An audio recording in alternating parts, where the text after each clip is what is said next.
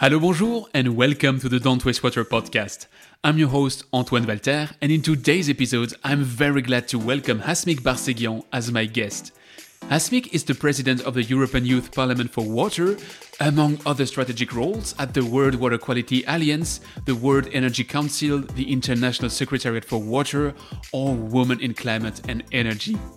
If you follow Hasmik on social media or discover her in a conference, you'll swiftly notice how incredibly active and vocal she is.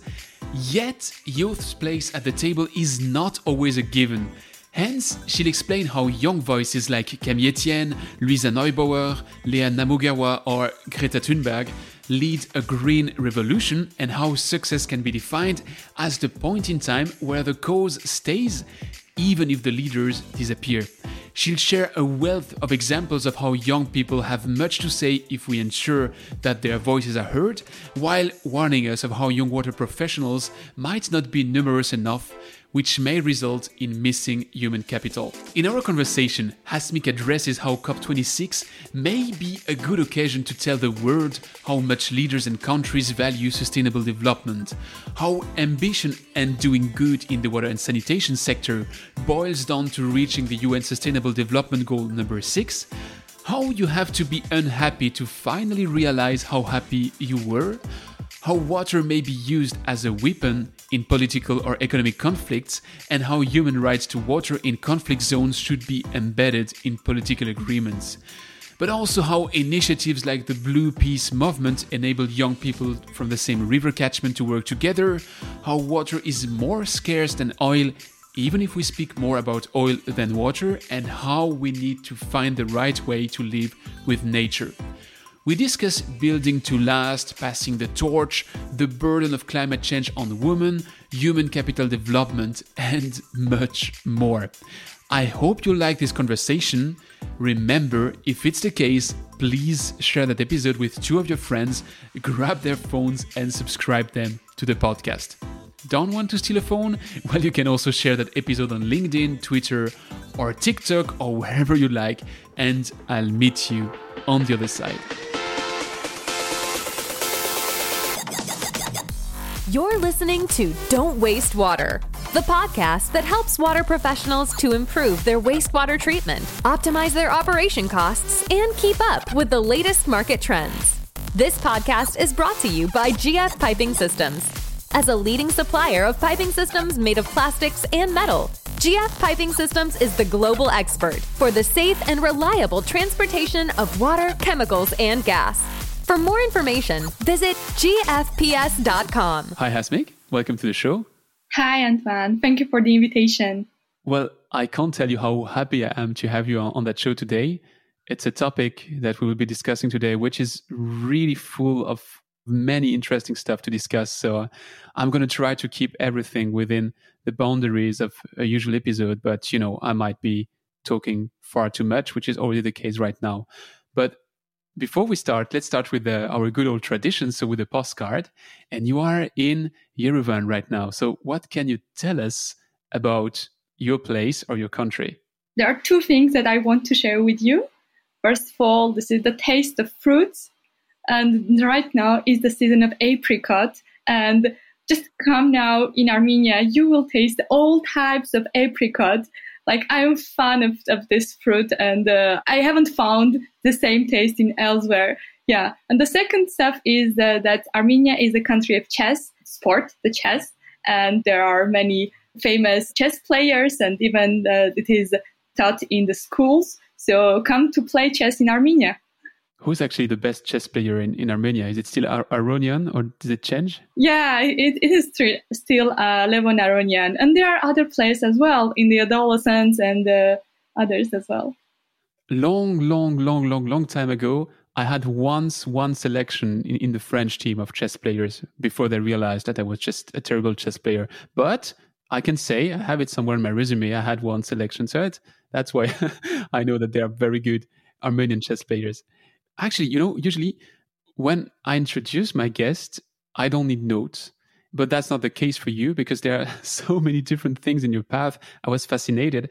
And I was wondering, when did you realize that you wanted to have a certain impact on environmental topics, even political topics. What is your path there? Well, it is a long story, as you can, but uh, well, the story is long, but the time slot is very short. or compared to that story. For me, water, starting from water, water is part of our collective identity. A river or a lake reflects the life and memory of any region. Water is the link that binds everything. So, the priorities for water resource development worldwide are many protecting water and protecting people from water. So, besides social environmental emergencies, it is important to see the whole picture. We cannot take water separately. Water is everywhere, crossing from energy to health, from climate change to ecosystem services. So, are the societies aware of that every sector will benefit if nature resources are managed in an efficient way? I'm not sure that societies are aware about it. So, this interconnection of water, energy, climate with all aspects of life inspires me the most. So, if our societies are not yet aware of all of that, how do you play a role in moving this, this awareness forward? Well, with many actions and uh, well, I will tell you the platforms that have missions and uh, and work with uh, with different with youth of different uh, regions, different sectors. So one of them is my mission at the uh, president of the European Youth Parliament for Water, as well as I'm affiliated to a number of international organizations like World Youth Parliament for, for Water, International Secretariat for Water, UN World Water Quality Alliance. I'm also a member of the EU Water Alliance, in energy, uh, this is the World Energy Council, Future Energy Leaders Program. In Armenia, Women in Climate and Energy Platform. Well, coming to climate, I'm officially representing Armenia at this September's Youth for Climate Driving Ambition event in Milan, where we will work to shape the uh, climate agenda, agenda for COP26 and pre-COP26 events, so and so on. So there are different platforms, and and fortunately, there are very enthusiastic youth that you can rely on, that you can work with them, and it gives more and more inspiration. So, first, I'm wondering how you pack all of that within a day. So, that sounds really a lot. And second, if I have to pick just one of them, can you tell us something about the European Youth Parliament, what it is, and what your duties as, as the president are? So, well, around 20 years ago, the International Secretariat for Water and Solidarity Water Europe founded the European Youth Parliament for Water.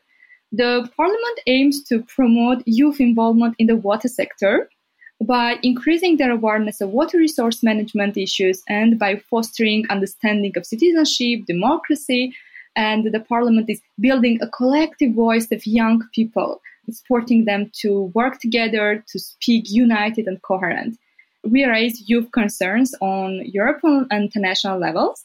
And um, the parliament also attempts to build strong ties among uh, young participants and between generations. The recent uh, session of the parliament was the 15th session that took place in Nizhny Novgorod, Russia, in 2019. Uh, it was a gathering over seven days of around 80 young people and experts and uh, from 20 countries. So we explored together the policy orientation of river basins as backbone of regional development. And uh, our, the youth had the opportunity to learn about water management issues and also opportunity for personal development through different activities. And well, well, we had different workshops. So we had uh, that resulted concrete project proposals by our youth and in the end, the parliament has elected a new board to represent their voice until the next session and carry the message of collective commitment. So the new team consists of me, representative from Armenia, and two vice presidents, Stas Peters from Netherlands and member of Shell Youth Parliament, and David David Lindau from Ecuador representing Belgium. And what are your duties as the president? Well, every time, every session, and every presidency sets its priorities for that session. So our priority is to raise youth voice and um, and make sure that youth can appear will appear on different platforms and will will be considered as a stakeholder. Well, talking of, of youth voices, it's hard those days to ignore that there is something happening. I mean, Uh, many of us have heard, for instance, of, of Luisa Neubauer. Some have heard of, of Léa Namugerwa. And me as a French, I've heard quite a lot about Camille Etienne. And I think you would have to live in a cave just to ignore Greta Thunberg. And I'm just wondering, does this involvement of young people into sustainability topic, water topic, energy topic, does it always need a face? Or can it be all the young people out there that just raise their hand, start talking with uh, their neighbors, their parents, with the society, with anyone? What is the, this involvement of youth people? How should it look like if you want it to be effective? Well, if we need to face or not, the answer can be yes and no. Yes, because those people, those faces are inspiring others, other youth groups, local youth, a global personalities, and not only youth experts as well. But we can consider that it, it was successful when the movement stays without the face. So uh, the people that you mentioned, these are successful cases. Then that uh, we can forget the name of the initiator, but we always remember the initiative, like it is the case for Fridays for Future and other initiatives. So when we have this, when the initiative stays without the face, it is a success. It becomes the ownership of all enthusiastic people. The thing in common with all these these faces is that of course they talk about sustainability topics, but if you look a bit deeper into it, it's often carbon emissions, energy topics, those are very important topics, don't get me wrong, but with my own lenses, I'm waiting for the water ambassador, which is going to drive water awareness forward. Do you think that water topics are valued out there at the level where they should, considering the challenges that we face in that sector? Well, valuing water is a very interesting topic, I can say. So, what is value in water? It describes the qualities we choose to guide our relationship with water, the manner in which we treat water, and our interaction with it in a specific context. So, we need to work on fostering this relationship with water in order to encourage greater prioritization of the protection of freshwater, freshwater sources, rivers, lakes, and water stored underground, etc as well as better management of water services. If citizens better understand this relationship, they will participate more and join efforts to solve common challenges. So uh, here we have a keyword that is communication. Communication with citizens, with decision makers, academia, businesses, all sectors in general. So whenever we speak about communication, global cooperation, we need to acknowledge young people's capacity for multicultural understanding and the ability to unite for common global goals and to build resilience to global challenges. So young people are the actors of change and are like bridges and facilitators of dialogue between citizens and decision makers and policy experts from local and global levels. So does that mean that we would let me include myself in, young people? I'm not that old, I hope. We have a different way to communicate these stories to the world or do we have to communicate them differently or do we have to communicate already for ourselves for the other young people so that everyone gets this water awareness. You know it is important to make sure that valuing water on global or national levels corresponds to the understanding of valuing water on end users level. We now we easily notice a disconnection of perceptions between different stakeholders. So i think we need to work on that in different sectors to make sure that people understand and value water as much as possible. But your gut feeling, I'm sorry to insist on that one, your gut feeling on the value of water, I'll tell you where I'm coming from. You know, there was this full COVID. I mean, of course, you know, everybody knows that there was this full pandemic. Or you're really living in a cave, you don't know Greta Thunberg, and you don't know neither that there was a pandemic. But we discovered with this pandemic, for instance, that wastewater based epidemiology was a very, very good proxy to follow the various steps of the, the pandemic. But when you had a, a news coverage around wastewater based epidemiology, you had a lot of bad jokes about, you know, it's smelly water, it's pee, it's poo, you know. If you're looking in a lab to a COVID sample, it's serious. If you're taking a wastewater sample and checking for COVID, then, you know, it's almost water that you flush from the toilet. I had this intangible feeling that the general perception about water is is not yet to the same level of understanding than it is in, in other areas. If you tell me you disagree with that, I move on. it's just that, that that's that's a perception. It's very subjective. Uh, you know, when you do you realize that you are you were happy? When do you realize it? You realize when you are unhappy. In that case, you realize that previously you were happy. It's the same with water. You realize better the value of water when it is polluted or when you have problems with water. When it is there, you are like, okay, it's, it's there. It helps in your life, in your everyday life. You don't, don't have problem.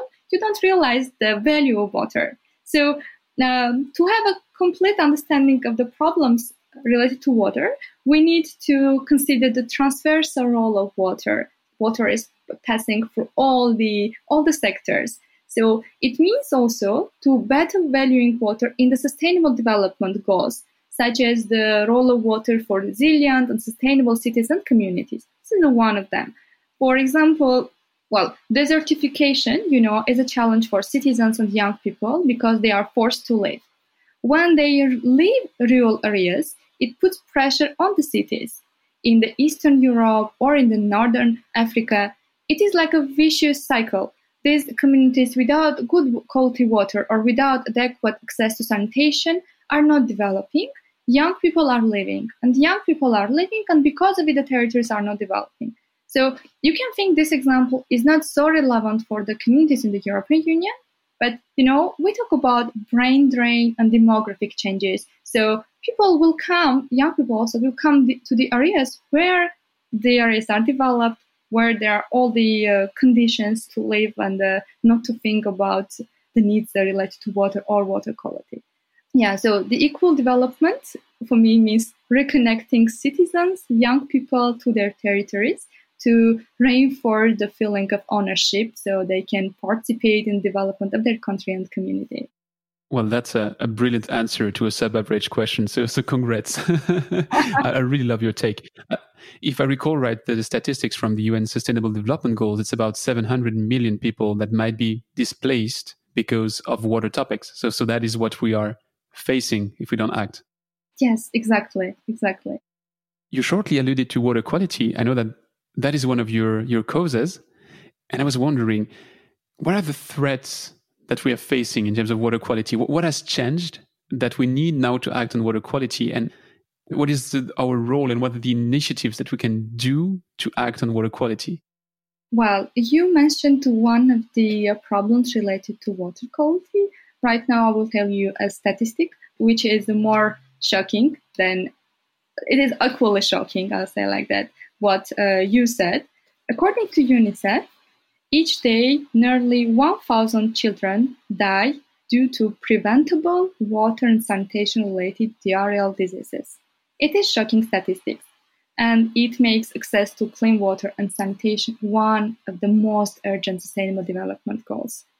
While water quality has been improving in the developing world in the last decades, the water pollution trend in the developing world is worsening. Emerging chemical pollutants such as pharmaceuticals and pesticides are posing new risks for human challenges in water treatment. And the effect of poor water quality especially affect the poor, women, and children. And the children and young are, inheriting the consequences of today's water, climate, and environmental problems, crises, which impact their not only their health but also the chances of living in a peaceful, fair world. So we and young people, young generation especially, are inheriting the responsibility to find solutions in the future. So we therefore need to adopt more inclusive approaches and involve these most vulnerable groups in the formulation of solutions, consider them as solution providers for local challenges, and involve them in decision making on water. If you ask me about the initiatives, I can tell you two initiatives. But if you ask, please, please, I'd be glad to hear about these initiatives. Yeah, so I have two examples of initiatives on global level to share with you about water quality. So, since October 2020, the European Youth Parliament for Water has joined the World Water Quality Alliance, WWQA. the WWQA is a global expert network launched by the United Nations Environment Programme and the Joint Research Center of the European Commission and the WWQA brings together a wide range of expertise in fields of water quality science, technology innovation, governance, and diplomacy to seek solutions to translate science on water quality into action. So the Parliament is involved in the WWQA as core team member of the social engagement platform. In this framework, we try to create a mutual trust between all social sectors, leading to a broad awareness of global local water issues.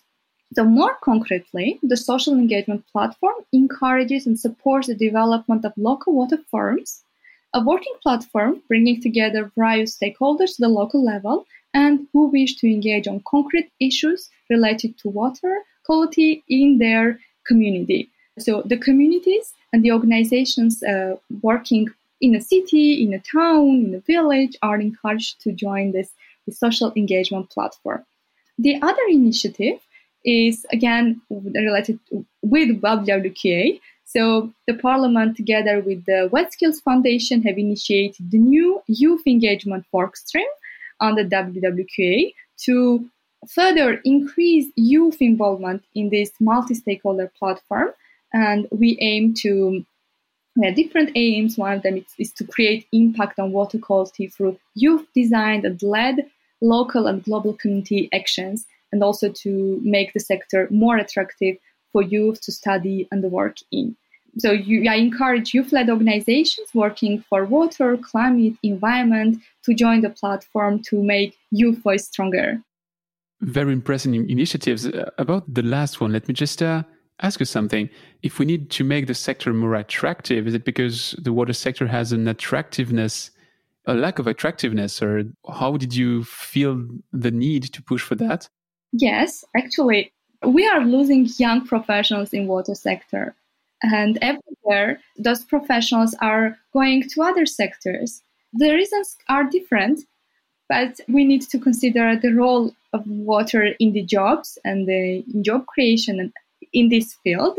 To find out more details, I encourage our listeners to check the report, the UN report on water and jobs of dating of 2016. So, to uh, give you an idea how the jobs and uh, water is linked, so today's youth will, you know, will make up the majority of the labor force over the coming decades, and their education, skills, and health collectively known as human capital, will be the most direct determinant of a country's future income growth. So, investing in young people's human capital for education can lead to per capita GDP growth of up to 1.7% per year, according to the UN. So, young people are key actors in job market and also key actors in raising awareness, running educational programs, promoting sustainable lifestyles, conserving water and nature, supporting renewable energy, adopting environmental friendly practices, and so on and so on. So young people are the water users nowadays and in the future. So educating and engaging them is an excellent opportunity to share information widely with family and peers, and also it provides space for cultural exchange, cultural change as well in the water management practices in the society. So you've addressed many positive ways to look at it as the actions that we can ignite, that uh, the, the general international community can ignite. Let's look a bit, if you will, at the not negative, but a bit more restrictive side of that same coin, which is regulation. I mean, we are in a market which is heavily regulated for good reasons. I mean, environmental regulations and, and real, this is, this is driver, uh, driver of innovation, driver of moving the full awareness forward. But I'm wondering, what is here the, the role that, that the policies and that political action can play in terms of creating the path, leveling the path through regulation? Is it a field where you're also involved as, after all, a parliament, the European Youth Parliament? Or is it something where you need to have almost lobby action to see some new stuff regulated?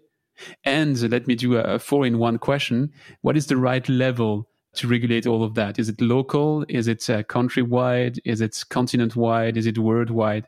What's your opinion? Well, thank you for this broad and interesting question, Antoine. Yeah, European youth uh, are not, they don't want to enter into politics, you know, and uh, there is a fine line that separates us from the politics. So I would like to address the, um, the question from the other perspective, from the perspective that is not so much discussed. It is the, well, it is discussed, but not so so much, uh, especially in the society. It is the role of water for peace and what the role of water diplomacy. So European youth are standing for peace, environmental sustainability, and humanitarian principles in all parts of the world.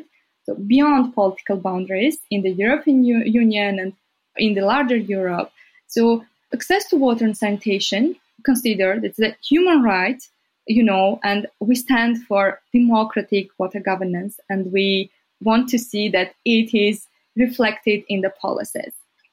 One of our concerns is that is the topic water, peace, and security. You know that there are several recommendations by the international institutions, such as the Geneva list of principles on the protection of water infrastructure, for example, during armed or other kind of conflicts, but however, in practice, we see that there are some limitations. Saving the environment in, is the last thing in priority list of the sites of armed conflicts. For example, during the recent war in my country, in my region, burning of the forests of the Nagorno-Karabakh by chemical phosphorus weapons was evident and that remain in the land for a long time and have an impact on groundwater sources and rivers. So the population of the conflict zone and their environment, you know, they get the heaviest blow. So sustainable are mes- one of their key messages as sustainable water resources management and protecting the environment should be one of the top priorities even during time of conflict beyond politics. So cooperation between people from the you know from same river catchment area and neighboring countries or municipalities is of utmost importance. But in some cases, water is used as a weapon, as a tool to put pressure on the other side. For example, an, an example is when an upstream country is building several water dams and significantly decreases water flow to put political and economic pressure on the downstream country. There are examples in Europe and everywhere. Another example is when water infrastructures, hydropower plants, dams, Drinking water supply, sewerage, and irrigation systems are deliberately targeted, aiming to, aiming to expel the population of the conflict zone and to gain military advantage. It was the case in the armed conflicts in Ukraine, in Nagorno-Karabakh in the South Caucasus, when the key infrastructures were severely damaged from regular bombardment and the population was left without basic conditions and they were forced to seek refuge in large groups in basements within confined spaces and especially in, during COVID, it spread more the, the virus. So another major concern is to protect water sources and water bodies from deliberate pollution or from the risk of stopping water supply for agricultural use. This is also a way to use the water as a weapon. It is bad that we see this kind of cases, but they exist, and it is uh, like it's very, really very very sad to see that. Again, I will come to a few examples. We have witnessed ethnic cleansing and hate speech toward the population of Palestine in the Middle East or Nagorno-Karabakh and the South Caucasus years, years before and during the armed conflicts. So the human right to water of people in the conflict zone should be considered and embedded in the political agreements. This is very, very important beyond politics. And you know where the intervention of international organizations can pass very close to the fine line of politics, youth organizations are more independent and can be involved in the implementation of tools in Europe and beyond. So here it's important the reinforcement of multilateralism by joining all our efforts and using water for peace will help it will help to in, uh, in increasing the stability in the world. I can talk about water and peace topics for hours. So uh, just please stop. do so. yeah, and mm, actually, we see European European Water as leaders in facilitating dialogue and communication on sensitive topics and taboos, and as pioneers in preventing future conflicts. So let's keep water as an element to push towards peace. And young professionals can be like bridges for dialogue or the investing dialogue between governments, and uh, it should be considered a great opportunity. There are several grassroots projects by Asian youth, European, Armenian youth that are devoted to building peace and mutual understanding. I just encourage you to check the recent article co-authored together with Peter Vishnevsky, the parliament delegate from Russia. It is published in a new publication of Geneva Water Hub, so I encourage you to check. And uh, yeah, there are several examples there. But if you ask me what is my favorite example, I can tell you. well, let me ask you, what's your favorite example? Thank you. So, uh, the members of our Water Youth Parliament have a number of initiatives worldwide. One of my favorite initiatives is the Blue Peace Movement. Thanks to Blue Peace Movement, young people of the same river basin are able to better communicate and they work together on the assessment of the Blue Peace Index in their river basin. So it helps to gather like the youth from one river basin. It can be river basin of Kura Arak, or it can be the river basin Scheldt or Columbia River. So we have blue peace movements in all parts of the world, from from North America to Central Asia, everywhere. And through Blue Peace, young people are able to express their commitments to water and peace and participating in a way to political decision making and contribute to more equitable and peaceful society. It's very interesting the angle you have here because we hear a lot about water wars, how water may be a driver to wars. And you come with the full opposite angle, which is water as a vector for peace. And that reminds me of uh, a discussion I had with Paul O'Callaghan on that microphone because he was mentioning as the co-director of Brave Blue World on Netflix that he wanted to move away from the doom and gloom stories around water and to instead present examples of what's happening out there in the world with other positive initiatives. And it's true that in the era of social media, not to blame social media at all, but we have this natural inclination in our brains to be much more attracted to negative stories to remember much more what's going wrong than what's going in the right direction. And you mentioned at the very beginning of our discussion how important it is to tell the right stories and to communicate better around water. How important for you is it to build these positive stories around this common good we all share, which is water? Well, you know, these examples of um, conflict, war, peace. It reminds me the words of Kofi Annan that he expressed in 2001 that fierce competition for fresh water may well become a source of conflict and wars in the future.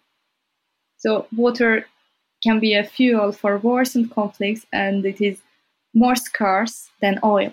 But we speak more about oil than about water even though the link, you know, between water and conflict is never direct and straightforward, water and climate change are risk multipliers. And at the end of the day, we are all in the same ocean. Can we swim in this ocean? We need to decide now with our actions and activities. That's a very good way to look at it. I'm wondering, you know, I mentioned as a joke, people might have realized that was COVID. I guess everybody has. We are hopefully tending to the end of this COVID era. So there is hopefully a new word starting anytime soon. My question here is do you think there will be a new word, or is it a return to the old way of doing things? And I had guests on that microphone that shared that maybe the water sector was a bit too resilient. It didn't fail during the pandemic. So nobody realized a bit what you said before is that you have to be unhappy to realize you're happy and maybe we we did too good as a service to the people so they didn't realize how important water was because it just never got disrupted so do you think this post COVID era is an opportunity? And if yes, what is the kind of opportunity that you would see that we could build in this new era? Yeah, this is a very interesting question. Thank you very much, Antoine.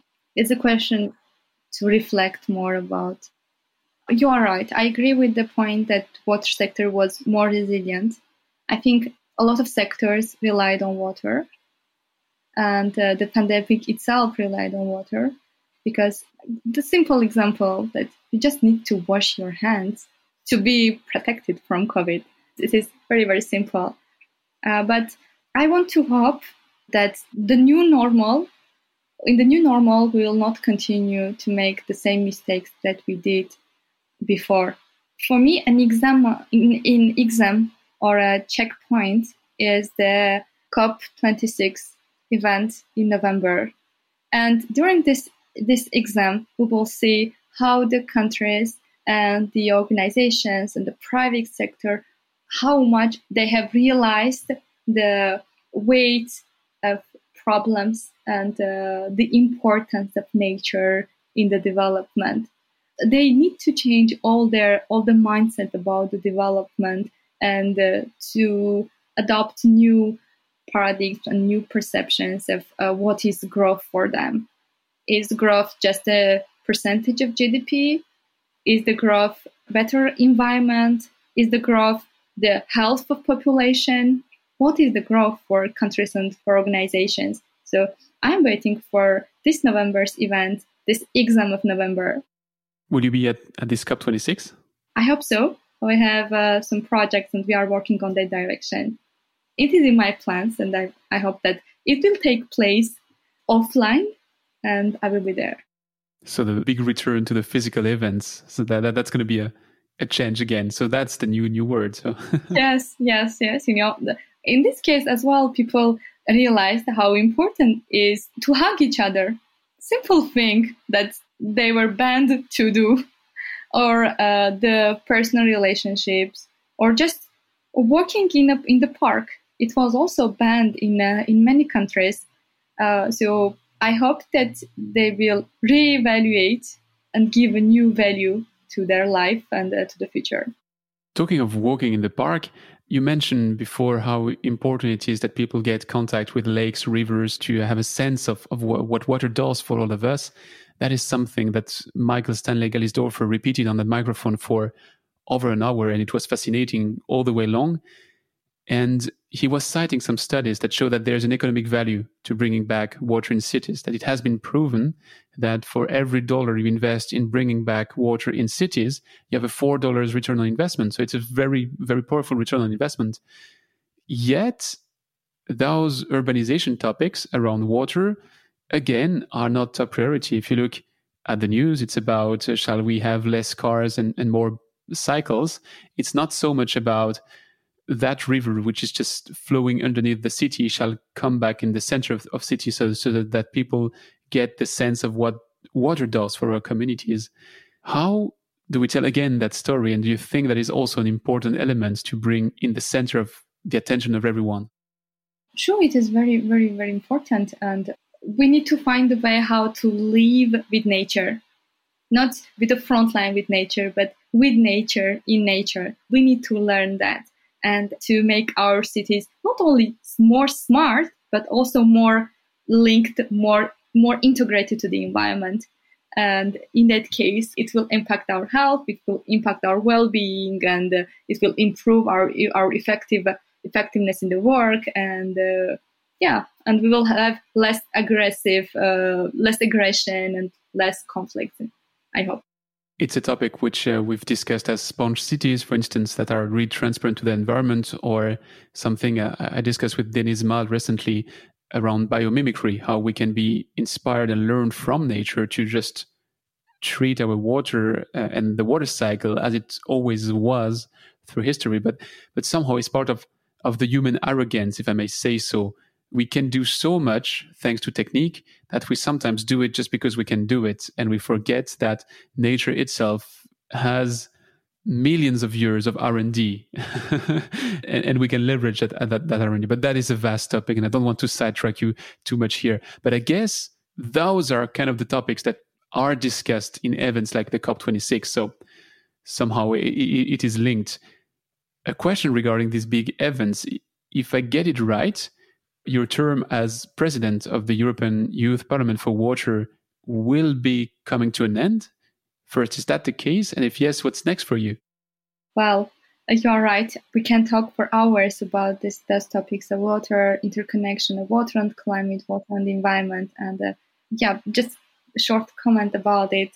In reality, uh, the solutions are not so complicated. One of the solutions for climate change is just having more trees and more forests. It sounds very simple, but it is proved by science. But unfortunately, we see that this is less reflected in the policies and the politics. But it's very simple. We need to have more forests, and forests will bring their ecosystems and the animals and their everything. Just uh, reflecting on what you just said, it sounds like you know a placebo effect. If we do something and if we run around and we say, "Hey, we have done something, so it must become better," whereas we are passive. If we say we need more trees, you plant a tree and you see it, you watch it grow, and it's going to grow for decades. So as a human, again, it's it's human arrogance. It's like I better run around and do stuff, and no matter if it's efficient or not, my placebo effect tells me I'm doing something. Whereas you're fully right. The solution is to plant trees, to stop acidifying the ocean, is to, I mean, those simple stuff. It's just to, if we stop pushing the boundaries of nature, well, nature is going to solve it itself. And we have to realize that we are not working together to save the planet. No, the planet is not going to die. The planet is absolutely fine. The planet will live without humans and have a wonderful life. But we are saving ourselves. If we don't do something now, the one that will suffer are only the humans. It's all about this arrogance. And I get it. I'm myself a water engineer. I've learned how to do the ins and outs of complex systems, and I'd love to solve everything with the complex systems. But sometimes, if it's dead simple, it's much better. So yeah, fully agree with what you said. Yeah, I also fully agree with what you said about the about saving ourselves. That's completely true. It's about saving ourselves. The planet can save himself. Uh, himself, yeah. um, coming back to your question, in general, the term lasts uh, two or three years. It depends of the time and it lasts until the next session is organized and the it was supposed to be organized this year but yeah you know due to covid and uh, this, this restrictions it wasn't possible and i think it will be next year my ambition was to and i think the ambition the ambition actually of the whole presidency was to to leave work that the other presidency can take and build upon it and to put all all my capacities or my networks to use all of that to create something that the others that other youth can build upon it. I hope that we have created something that the the next presidency can work on and uh, make the youth, the voice of youth stronger and stronger on different platforms. As for my personal, for my professional development, of course, I will continue this the, the work you know that there are uh, several other platforms that I'm involved, and my ambition and actually I would like to enter in a European institution in a decision making bodies where I can have more impact and uh, my activities and my professional work can have more impact and um, especially that there are already connections and network and understanding of society and and youth so when there is this connection with the youth and the society, it is much easier to bring this to the tables. And uh, of course, there are several other uh, topics that I'm engaged in. Um, when I start something, I want to pass it to someone else, even though it is can be my project. But I, then I want to pass it to someone else uh, that it can grow himself. The project can grow himself. As I told you uh, a few minutes ago, the success is when we don't have face when we have project, we have initiative. So this is the aim. That's really a nice philosophy, and it's impressive, I have to say. Regarding the the other platforms you just alluded to, there's a last one where I'd like to have your your thoughts on it and to share a bit about it. It's um, the woman in Climate and Energy. And I'm sorry about that because every time I have a, a woman as a guest, I have to insist on on the fact that it's a woman. I don't do it with the men, which is unfair when you think of it. But I keep repeating that statistic in the water sector 83% of the professionals are male. So there's probably a problem somewhere if you consider that the talent is something about 50 50. So, what is your implication into this, um, this woman in climate and energy? And uh, what can we do to improve this gender parity? Well, you know that men and women are impacted differently by climate change. And climate change places a greater burden on women because of the social and cultural roles and responsibilities that women have. Women are the primary food producers and providers of water and energy for their family. Therefore, they have greater responsibility for family and community welfare. On the other hand, global warming is one of the leading causes and greatest contributors to world hunger, malnutrition, exposure to disease, and declining access to water. And climate change urges people to migrate. Uh, UN figures indicate that 80% of people displaced by climate change are women. And here as well, we see that women are more vulnerable and safeguarding the human rights of people whose lives are most negatively affected, such as women and children, is of course a key priority.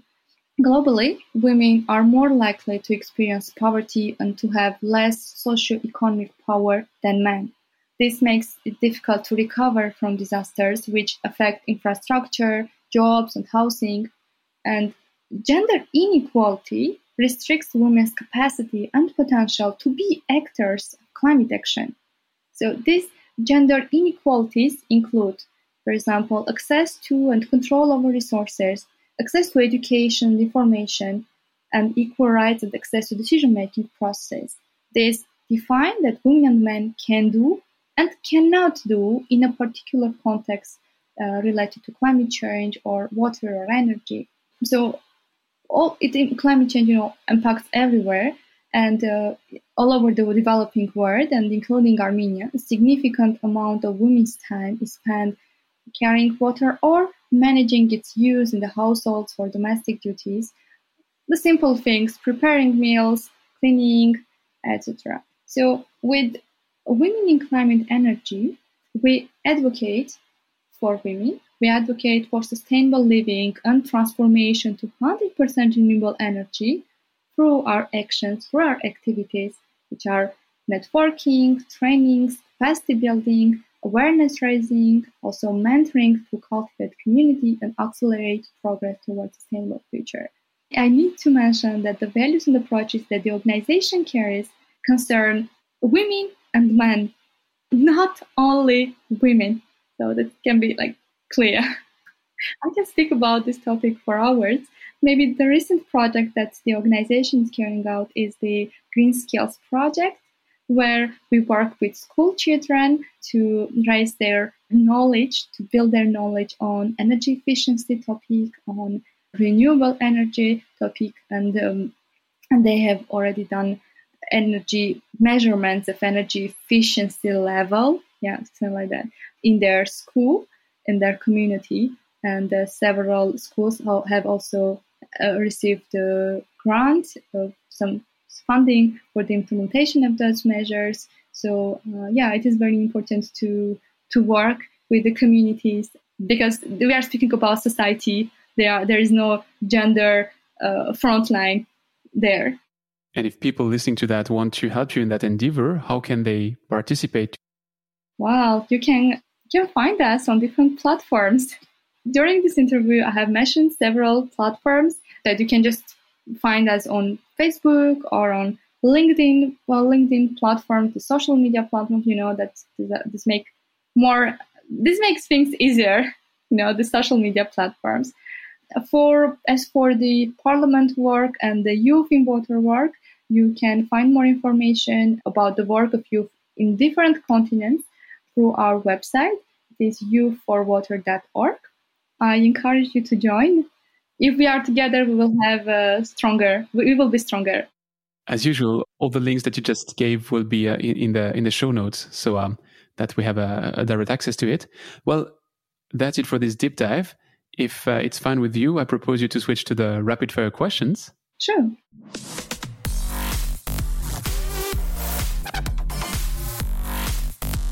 It's time for the rapid fire questions. So in this in this last section, the, the rules are pretty simple. I try to keep the, the questions short and you have to keep the answers short.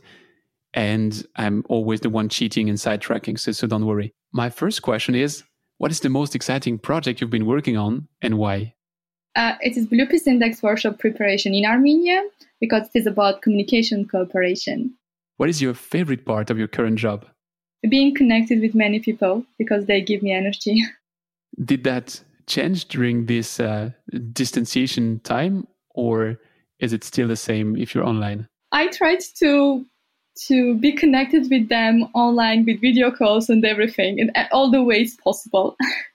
what is the trend to watch out for in the water industry?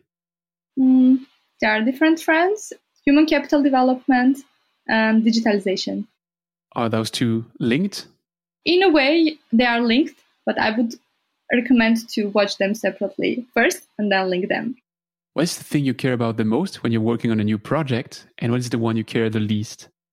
Well, the most is the sustainable impact, and the least, well, you may laugh, laugh, but the least is my personal financial benefits. it's the least that I carry. Come on, you, you, are breaking all my preconceptions about people involved in almost the political world. I thought you were doing everything but the common good and you were making a lot of money for yourself. Now, obviously, people don't see my face when they listen to that. I'm joking when I'm saying that. So. well, I am sorry. I'm here to break the stereotypes. I'm, I'm here for that. It's my aim. and you're pretty good at that. Thank you. Do you have sources to recommend to keep up with the water and wastewater market trends? One of them they have already mentioned is U4Water, that org platform. We have an initiative, Butterfly Effect, that you can sub- subscribe to the newsletter and uh, receive the news uh, about water sector and the opportunities for youth. Other one are like the famous platforms, IWRA or IWA, Last question Would you have someone to recommend that I should definitely have on that microphone to, to follow on your steps? Wow, um, I have a long list for that, you know. Uh, maybe all the youth of our uh, youth water parliaments. you can contact all of them. I truly appreciate the work that other youth on other continents and everywhere communities are doing. I truly appreciate their work, and I would like to, I would like to see their work highlighted and uh, more discussed on this kind of platforms as yours. One of the, my admiration is Bota Sharipova from Central Asian U4Water, from Latin America Joyce, from Colombia, uh, from Latin America Juan from Peru, from Armenia Naverha Chaturian, Liana, from Europe, um, Stas Peters from Netherlands, Amélie, Flavia, Margot from France, Ekaterina from Moldova, Matthias, Rebecca from Belgium, Paolo from Italy, Peter from Russia, Radoslav from Bulgaria. So you see, there are many names, and I will. I think you get the message. and I will give you their contact, and uh, yeah, and I think they will be very happy to share their story with you. Well, Hasmik, it's been a pleasure so many topics where I would say uh, we could discuss another two hours, but I have to be conscious of your time. You you listed all your organizations and roles, and uh, I still don't get how you pack all of that in a day. So if you're on top of that you have a, a crazy French guy raising you tons of questions, you, you just cannot make it. So I'm gonna leave you with the, the rest of your day. And thanks a lot for sharing all this insights with our audience. And yeah, hopefully talk to you soon. Thank you very much for the invitation, Antoine. It was a big pleasure for me to have this exchange with you and uh, this conversation. And I hope that we'll meet soon in person somewhere in the world. Maybe at COP26, who knows? Yes, of course, hopefully. Thanks for listening to Don't Waste Water. This podcast was brought to you by GF Piping Systems. Loved this episode? Head over to Apple Podcasts to subscribe, rate, and leave a review. See you next time.